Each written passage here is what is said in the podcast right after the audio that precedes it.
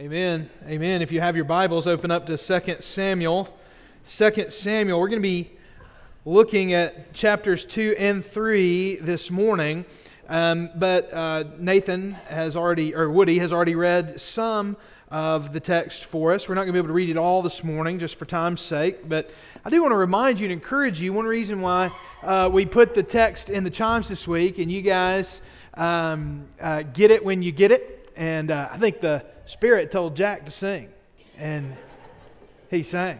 Amen. I love it so much. What a joy. What a joy. And uh, let me just say, uh, we can't read it all, but if you would read the passage ahead of time, I do think it's helpful. We put that in the chimes for you, and I'd encourage you to read that each week. It might help you follow along a little bit better, but you should be fine. I'm going to try my best to make sure that if you didn't read it, uh, you're going to, I'm not going to punish you for it. How about that? We're going to try to make sure you can follow along. Second Samuel chapter three, I'm going to read to you verses thirty-one through thirty-nine of Second Samuel chapter three, thirty-one through thirty-nine. If you have your Bibles open there, why don't you go and stand with me out of reverence for the reading of the words of our God. The author writes under the inspiration of the Holy Spirit in such a way that as the words on this page are being read, God Himself is speaking to us. Beginning verse thirty-one. Then David said to Joab and to all the people who were with him, "Tear your clothes and put on sackcloth, and mourn before Abner." King David followed the bier. They buried Abner at Hebron, and the king lifted up his voice and wept at the grave of Abner, and all the people wept. And the king lamented for Abner, saying, "Should Abner die as a fool dies? Your hands were not bound, your feet were not fettered. As one falls before the wicked, you have fallen." And all the people wept again over him. Then all the people came to persuade David to eat bread while it was yet day. But David swore, saying, "God, do so to me and more also, if I taste bread or anything else till the sun goes down." And all the people took notice of it. And it pleased them, as everything that the king did pleased all the people. So all the people and all Israel understood that day that it had not been the king's will to put to death Abner the son of Ner. And the king said to his servants, "Do you not know that a prince and a great man has fallen this day in Israel? And I was gentle today, though anointed king. These men, the sons of Zeruiah, are more severe than I. The Lord repay the evildoer according to his wickedness." Let's pray together. O Lord, our God, we thank you so much for Jesus. We thank you for his gospel. And, O God, I pray that you would give us eyes of faith to see, even when life seems to consist of rough edges. It's in Jesus' name we pray. Amen. You may be seated. We like neat and tidy stories. If you go to the movies and uh, watch a movie, and you come home and I say, "How was it?" Or, you know, later at church or something, "How was that movie?" If somebody doesn't like a movie, almost always it's they say, "I just didn't really like the ending. I just didn't feel like things were tied up the way I wanted to be tied up. I kind of felt like I was left hanging. I sort of just felt like it wasn't as, well, neat and tidy as it should have been." You know, we like neat and tidy stories. We prefer them. The princess was captured. The prince rescued her. And they all lived happily ever after. And nobody wants to talk to the guy who's like, "Well, actually, what you don't know is that the fact that the prince had once had someone else kidnapped." So it's kind of hypocritical uh, for him to be upset about her being kidnapped, don't you think? Don't tell us about the fact that sometimes the princess now looks out the window of the castle and wonders whether or not she traded one prison for another, the old life for the new life. Don't tell us about the fact that the prince and the princess eventually split up. Don't tell us that, yes, technically the prince was there when she was rescued, but it was actually a small group of mercenaries that did the dirty work. No, we like our stories neat and tidy, and we don't want anyone coming along and telling us anything different than what we know about it. Stop it. Just stop it. They all lived happily ever after. I like my stories neat and tidy. And this one, it's a simple story, right?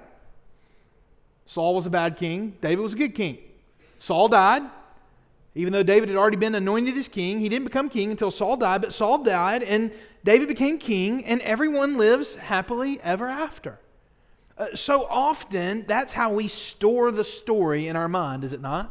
In fact, some of you probably, even as you read these chapters, said, I didn't even remember anybody named Ishbosheth in the Bible.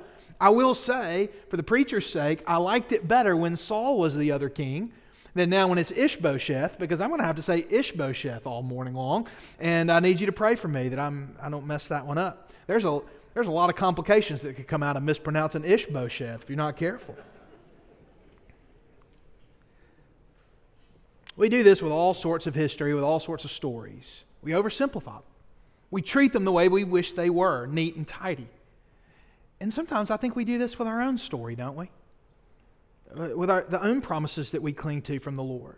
We expect our stories, we expect our lives to be simple, neat, and tidy. And I'll tell you what else we do. We assume everyone else's stories are simple, neat, and tidy. But all of us know the truth, don't we? None of us have lives. None of us have stories. None of us have situations that are as simple, as neat, and as tidy as they seem.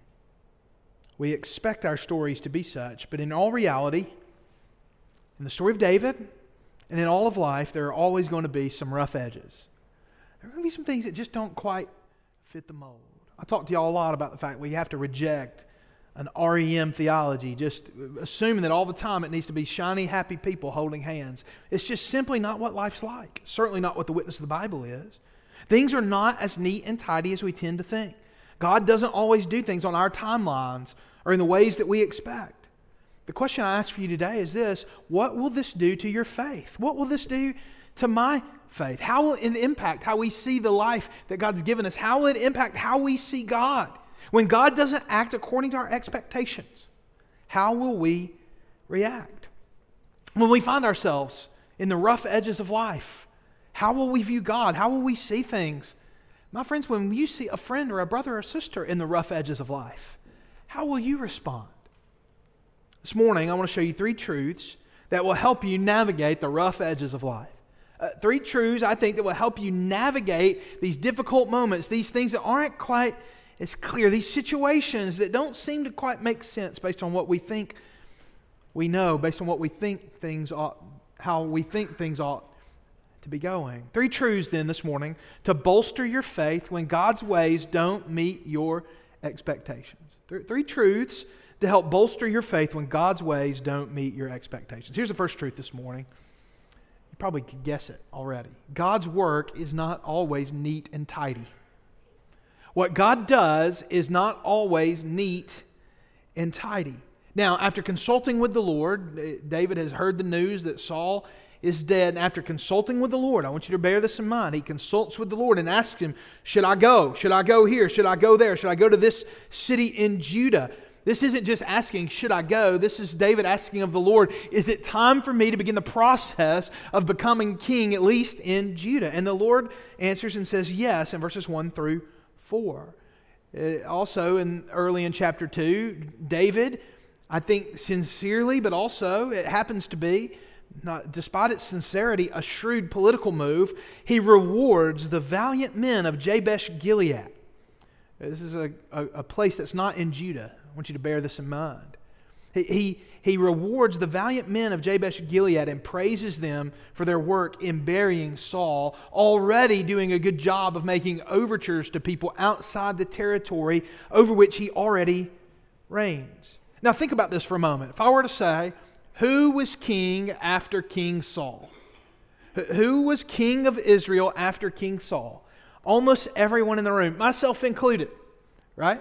Myself included. If this was a question at trivia night somewhere, I would probably, everyone would be livid at me. They would say, what in the world did you go to seminary for? Because everyone guesses David, right? Who was king of Israel after Saul? It was David, right? No, my friends. Uh, no, my friends. Uh, David's kingship begins with a divided kingdom. Now, David is king over Judah after Saul, but temporarily, Uh, you have Ishbosheth, one of Saul's sons, who becomes king. Slowly over time, I, I think, Ishbosheth consolidates his rule over the northern tribes of Israel. Now understand, this is really not thanks to any greatness in Ishbosheth. In fact, the way the scripture talks about this, you'll notice the operator the, the one who's really pulling the strings behind the puppet kingdom of Ishbosheth is the military leader Abner, the commander of Saul's armies. And the Bible says Abner took Ishbosheth. It says he took him, the son of Saul, and brought him over to Mahanaim. And he made him king over Gilead and the Asherites and Jezreel and Ephraim and Benjamin and all Israel. Now we have a little bit of a problem in the text here as we're trying to understand the story. You'll notice it says that David was king over Judah for seven and a half years. But as you're reading that, you might read and say, Ishbosheth was only king of Israel for two years. So what explains the difference? Well, scholars sort of try to reconcile this in two different ways. First of all, that perhaps Ishbosheth was deposed after two years, but it was another five years until David was able to consolidate rule over all the northern kingdoms of Israel. Or some scholars kind of go the opposite direction. They say it probably took Ishbosheth five years. In fact, if you notice in the text, the way that this is described, the different places over which Abner made Ishbosheth king, there's sort of a, a, a geographical flow to it that makes it seem like he started in one place and sort of spread outward, that it took him five years to really become king over all of Israel. And I say that to say that we might read that and be troubled by the way the Bible speaks about these things, but they're good, clear, honest answers about what probably happened. More than likely, I think, over time, slowly, Ishbosheth solid, solidified and consolidated his rule, and then by the time he was over all of Israel, maybe he was able to reign for about two years. I say all this to say, as the wiling and power of Abner bring Ishbosheth to power, as David is ruler only over Judah, as our conception of how the story goes in our mind sort of gets blown up by this, I want us to remember this. God's work, God's work is not always neat and tidy. What God does is not always neat and tidy. It is not always wrapped up perfectly and beautifully from our perspective with a pretty little bow on top. Sometimes I'm afraid that when we encounter situations in life that don't quite meet our expectations, when we encounter situations in life that are just sort of outside the mold of what we expected. Some of you right now might be looking at your life and you might be saying, this is just not what I thought it would look like. This is not the plan I had for me. Some of you right now may be frustrated with God because you feel like He dealt you a bad hand because things just aren't quite what you think they should be. So often in those moments, our assumption is that God is not at work. We are so often victims of our own expectations. Now, I, I deal with this all the time with folks. When I talk to them in, in counseling situations, other situations, so often we are victims of our own expectations. Just a simple shift in perspective would make a huge difference in our happiness sometimes. We should be thankful for what God has done rather than focus on what He hasn't done. But it is easy, let me just say, I don't want to preach uh, to y'all and not preach to myself and recognize and admit it can be so difficult. Um, very, very, very difficult when what God is up to, when what's happening in our life doesn't quite fit with what we expected it to be. When God's not doing what we thought God would do, it can be so difficult, it can be grueling. I think sometimes our assumption is not only that God is not at work, but perhaps even that God has abandoned us. God doesn't care about us anymore. But as we read the Bible, as we read the Bible, as we become more familiar with the ways of God with His people, let me, as a brief aside, remind you, this is why I preach from the Old Testament. This is why I think you ought to read the Old Testament, not only to see what God was at work doing before Jesus came into the world, but to be familiarized with the way God works, the way God acts, the things God does. It's good to know how God behaves. And the Old Testament is a gorgeous repository of the ways of God. You can look and see what God and how God has treated His people over the years, how God has worked, what God has done. As you become more familiar with the ways of God with His people, don't you see the way that there are so often what we look like, what we see as rough edges in the work of God? It's so rarely neat and tidy. When God seems to be leading us in a certain direction, think about it. Does He always make it easy? Does He always give us peace in our hearts? Now, often we talk about that. God just gave me a peace about this. And I've had situations where God called me to do something, and I knew He was calling me to do it, and He gave me peace in my heart. But not every time. Not every time. And some of you right now might feel like God's calling you to do something, and you say, I think I'm supposed to have a peace in my heart. Folks, sometimes it's hard. Sometimes there are rough edges. God doesn't always just show us His will from a beam of light coming down out of heaven and the angels sweetly sing and it's so clear what we ought to do. Sometimes you're struggling to do the right thing. In fact, sometimes it seems like the wrong thing's the most obvious and easy and peaceful choice to make. It's not always the case. When somebody repents of their sin, consider how God often works. When somebody repents of their sin, does God always give them immediate total deliverance from temptation? Well, that's the testimonies we normally hear because people are afraid to let you hear the other ones. The testimonies we normally hear is, I got found in a, in a ditch drunk.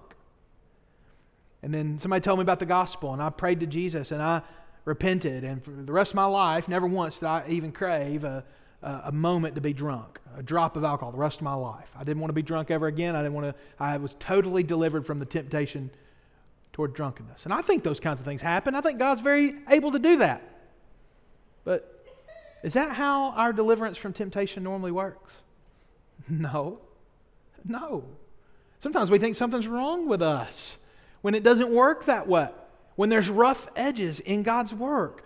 But sometimes there's a lifetime of struggle with temptation. Sometimes we're never delivered fully from temptation. There's almost always situations where we go back and forth on wrestling with sin. When God is at work in a church, is it always clean and neat and tidy? Of course not. When the Holy Spirit begins to blow into a church, when God begins to work in a church, sometimes there's difficulty and travail. And even in the work of God in the church, in the Bible, in life, are there always clear heroes and clear villains and obvious success stories and total victories? No, not always. Probably not even usually. There are so often, almost always, rough edges to the work of God. Don't let your faith be shattered when God's work isn't neat and tidy. Uh, second of all, God's timing is not our timing. God's work isn't always neat and tidy. And second of all, God's timing is not our timing. Now, the story continues. And what happens as the story continues, really in the big middle chunk of these two chapters, is that the house of Saul and the house of David begin a conflict, uh, a war over the throne of Israel. Now, the commander of Ishbosheth's army, as I've mentioned already, is Abner, the son of Ner, who he inherited from his father Saul. Now, we already know Abner, but in these verses, beginning verse twelve of chapter two, we become introduced in this section to a man named Joab, who is commander over David's army. And so Joab is commander over David's army, and then uh, Abner is commander over Ishbosheth's army. Now, historians tell us that this sort of battle happened. There was a ritualistic battle that ensues. It's a twelve on twelve battle. One translation says, let's let the lads go out and play before us. In other words, let's have this kind of ritualistic battle, a twelve on twelve battle to kind of settle this, to begin either begin or end the battle. Now they go, and it seems like they each take each other like this and thrust the sword in the other side, and all twelve of them die in the battle. Now, in antiquity, there are countless images of this sort of battle happening. I don't quite understand it, but it's sort of how things were done. And so this twelve on twelve battle happens. These war games happen. They're in front of everyone, and they all die at the same time, it seems like the text says. And so as all twelve of these die, what happens is nothing's resolved by this smaller altercation, and so a larger battle breaks out. And in the midst of this battle, one of Joab's brothers, his name's Asahel, he begins to run after Abner, begins to run after Ishbosheth's commander. Now, Asahel, Joab's brother, is very, very fast. And he's running after Abner. And Abner says, there's no need for this. There's no need for blood to be shed. Turn aside, turn aside. And Asahel refuses to turn aside. He refuses to turn aside. And so finally Abner, in a really brilliant sort of military move, he stops abruptly and thrusts the butt of his spear into Asahel and kills him right there on the spot. In fact, the Bible says the spear, the butt of the spear, not even the sh- not even the business end of the spear. They're running so fast that the spear goes straight through Asahel and kills him. And so in the midst of this battle, you have at the end not only uh, a sad situation, but you have Abner killing Asahel. So in the midst of this conflict for the throne, this greater battle, a new element is introduced. And it's the element of a blood feud between Abner and Joab. These two commanders now have a vendetta against one another. In, in particular, it's uh, Joab that really feels like he owes uh, Abner revenge.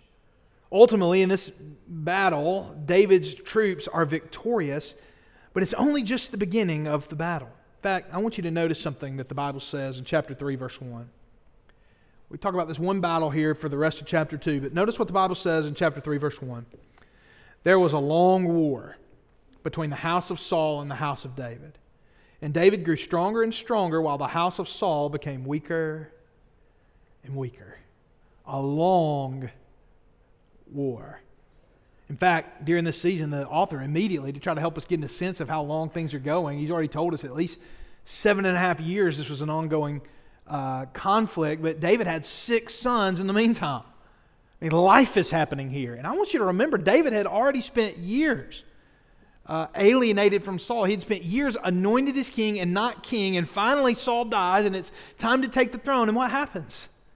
Immediately, a long war begins. Now, I don't know about you, but as soon as I heard the news of Saul dying, I would think, finally, this is over with. Our long national nightmare is over. I can take the throne. These will be better. And then you're talking about then having a year, a seven and a half year long war that ensues. Consider this for just a moment. God's timing is not always our timing. God's timing is not always our timing. I'm going to tell y'all something. I hate waiting. Y'all hate waiting? I don't know. Some of y'all might like waiting. I had to spend some time in an airport recently. And there's no worse feeling in the world to me than sitting in an airport and then looking down at my phone and seeing a text that says, "We apologize to inform you that your flight has been delayed." I'm already livid. I want to be in this airport. It's thirteen dollars for a bottle of water. I, I want to get on the plane and go. The only consolation I have in this moment is I'm about to get on something that goes five hundred eighty miles an hour. I feel better then. But sitting there, I can't stand it. It drives me crazy. I'd rather drive twenty hours than fly two because I don't want to wait for thirty minutes on an airplane. I hate waiting. But I want to tell you something. When it comes to walking with the Lord, when it comes to your, to your walk with Christ, time is your friend, not your enemy. Now, when it's time to get on an airplane, I think time is your enemy. I get it. I'm with you, okay? I'll concede that point. But when it comes to walking with the Lord, time is your friend, not your enemy. You see, we often think that slowness, that waiting, the passing of time, things not happening when we want them to happen. We see those as problems, don't we? I see those as problems. But in fact, we see them so much as problems that they can even lead us to doubt. Grow frustrated with God, be angry with God perhaps. But I want you to know, my friends, those of you who are waiting, uh, those of you who are sitting there, those of you who feel like God Airlines has delayed your flight, those of you who are sitting there frustrated right now, I want you to know God is not wasting your time. God is not wasting that time. God wasn't wasting David's time. Even after Saul is out of the picture, God is not wasting David's time in leaving him to wait to be king. God, God never wastes anything, and especially not time. When it comes to walking with Jesus, time is your friend. My friends, if you find yourself frustrated by God's timing, I want you to be reminded that's not a glitch, that's not a bug, that's His design. It's how God works. It's what God does. In the rough edge of waiting. Take the time to walk with Jesus. Take the time to learn patience. Take the time to grow, to change, and to trust that God has better timing than you could ever imagine. He's at work even in the waiting, and maybe especially in the waiting, my friends. God's work is not always neat and tidy. God's timing is not our timing. And finally, God's righteousness is always right. God's righteousness is always right. Um, a conflict develops between Ishbosheth and Abner. I would guess that Ishbosheth becomes just a little bit frustrated with Abner in general because he's the true power. You know, it's hard to kind of feel emasculated in that way, especially if you're supposed to be the king. And I'm sure at times Ishbosheth would hear the people whispering things like, you know, he's not really not anything like his daddy. If it wasn't for Abner, I'm sure David would already be king here. In fact, there are groups of people in Israel who want David to be king. Abner's about to exploit that fact in a moment. I'm, I'm sure Ishbosheth's struggling a little bit. And so it just took one thing to break the bond between Ishbosheth and Abner. It seems that Abner takes for himself, in chapter three, verse seven, one of Saul's concubines. And this is just too far over the line for Ishbosheth. Not only are you the true power in this kingdom, not only uh, are you the one who's calling the shots, but on top of this, you're going to presume to take one of my father's concubines, one of the concubines of the king. Perhaps Ishbosheth was becoming a little paranoid. It ran in the family, that's for sure. Ishbosheth rebukes Abner, and it enrages him, and he decides to take his services to David. David requires that Abner brings his wife Michal back to him. And we don't know exactly why David wanted Michal back. It doesn't seem like it's just pure true love that that's the case.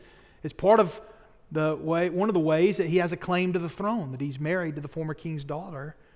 Poor Paltiel, her new wife, was weeping all the way as Abner took her back to David. In this process, Abner begins some secret maneuverings to help consolidate the northern tribes of Israel under David's reign. Because this is an amazing story. I mean, you can really just see the way that all these things are coming together, the intrigue and all the, all the things that are happening. Finally, the new relationship is sealed with a feast, and Abner leaves just in time for Joab to return from a raid, loaded with spoil for King David. Joab was suspicious of Abner, and don't forget, still angry with him for killing his brother. And so he refused to believe that he was there to serve in good faith. And so he murdered Abner in revenge for the killing of Asahel, not in a honorable way either. He didn't call him out in battle, but he snuck up and murdered him. And what does David do? What does David say? Boys will be boys. I guess he shouldn't have killed Asahel if he was going to do that. This is just what life's like in war. You know, I, Abner was going to be helpful, but Joab's been faithful the whole time. I guess I better just let this slide. Not quite. David curses Joab and his household, and he instructs all those around him to mourn the loss of Abner, even as he himself mourns by fasting and making a show of his distaste for the wickedness of Joab. What does David do? He recognizes and lives out the fact that God's righteousness is right no matter what the circumstances are, no matter how rough the edges are. It, it might have been easy for David to simply let this slide or to allow the blood feud to continue just to keep everybody, everybody happy, but instead he chooses the path of righteousness even in the midst of the chaos of the rough edges that he's in. And I want you to know something, my friends. There will be few times in your life when you are more tempted to sin than when you are in seasons with rough edges. Because you feel justified in it. If God was keeping up his end of the deal, I'd keep up the end, my end of the deal. Right? But God's righteousness is always right. And I want you to know you will compound your grief by sinning. It will not bring you the relief you think it will bring you. It will not bring you the joy you think it will bring you. It will not bring you the clarity you think it will bring you. It will compound your misery. But if you choose righteousness, even in the midst of the rough edges of life, you will find joy, even in the midst of circumstances you don't prefer. Oh, consider Jesus. Consider how our Lord did just that. How he chose righteousness in the darkest moments of his life. My friends, here's the reality. No matter what season of life you're in, no matter what's going on in your life today, all of us, every one of us, live in a rough edge. We live in a storm front of history between the dawning and the already of the kingdom of God and the not yet of the kingdom of God. The present form of this world is passing away and the kingdom of God is dawning. And my friends, that is a rough edge. We all live there. We all dwell there. The Christian life, let's be honest, it's not as neat and tidy as we wish. Nor are God's blessings. I believe if you follow Jesus, you will be blessed. Right? But the blessings don't always look the way we want them to be to look. They're not always the way they are. Our own sanctification is not as neat and tidy as we wish it was. Uh, my friends, God's timing is so rarely what it, we want it to be. It's so rarely when we want it to be. Righteousness can feel so wrong because of the circumstances, but it is always right. And don't we see the way that all of these things are illustrated so perfectly in the life of our Lord Jesus Christ? God did not spare His own Son suffering. God did not spare His own Son the betrayal of His friends. God did not spare His own Son being lied about. God did not spare His own Son all of what it means to live in a fallen world. And yet our Lord Jesus Christ pressed on, trusting His Father, even when it meant crucifixion. And oh, brothers and sisters, He was crucified for you in order that one day you might live forever with Him and with His Father in heaven. Look to Him, look to Jesus, and hope in Him even now. He is faithful. His promises are true. What He offers you is perfect and good, even when it doesn't look like it, even when the edges seem rough. What Jesus offers you is perfect. Trust Him. Trust Him today. I want to offer an invitation this morning. If you've never put your trust and faith in Jesus, I believe He is faithful. I believe He is faithful. I believe if you will turn from your sins and repentance and turn to God in faith through Jesus, you will be saved. I believe it with all my heart. And second of all, uh, you may be uh, looking for a church home. I'd love to talk to you today about what it means to be a member here at First Baptist Church. And finally, if you're a Christian and you just need to pray and you're maybe in a time of rough edges, you want someone to pray for you, I'll be right here waiting on you after this prayer. After this prayer, I want to invite you to come or stay right where you are and do business with the Lord. Let's pray together.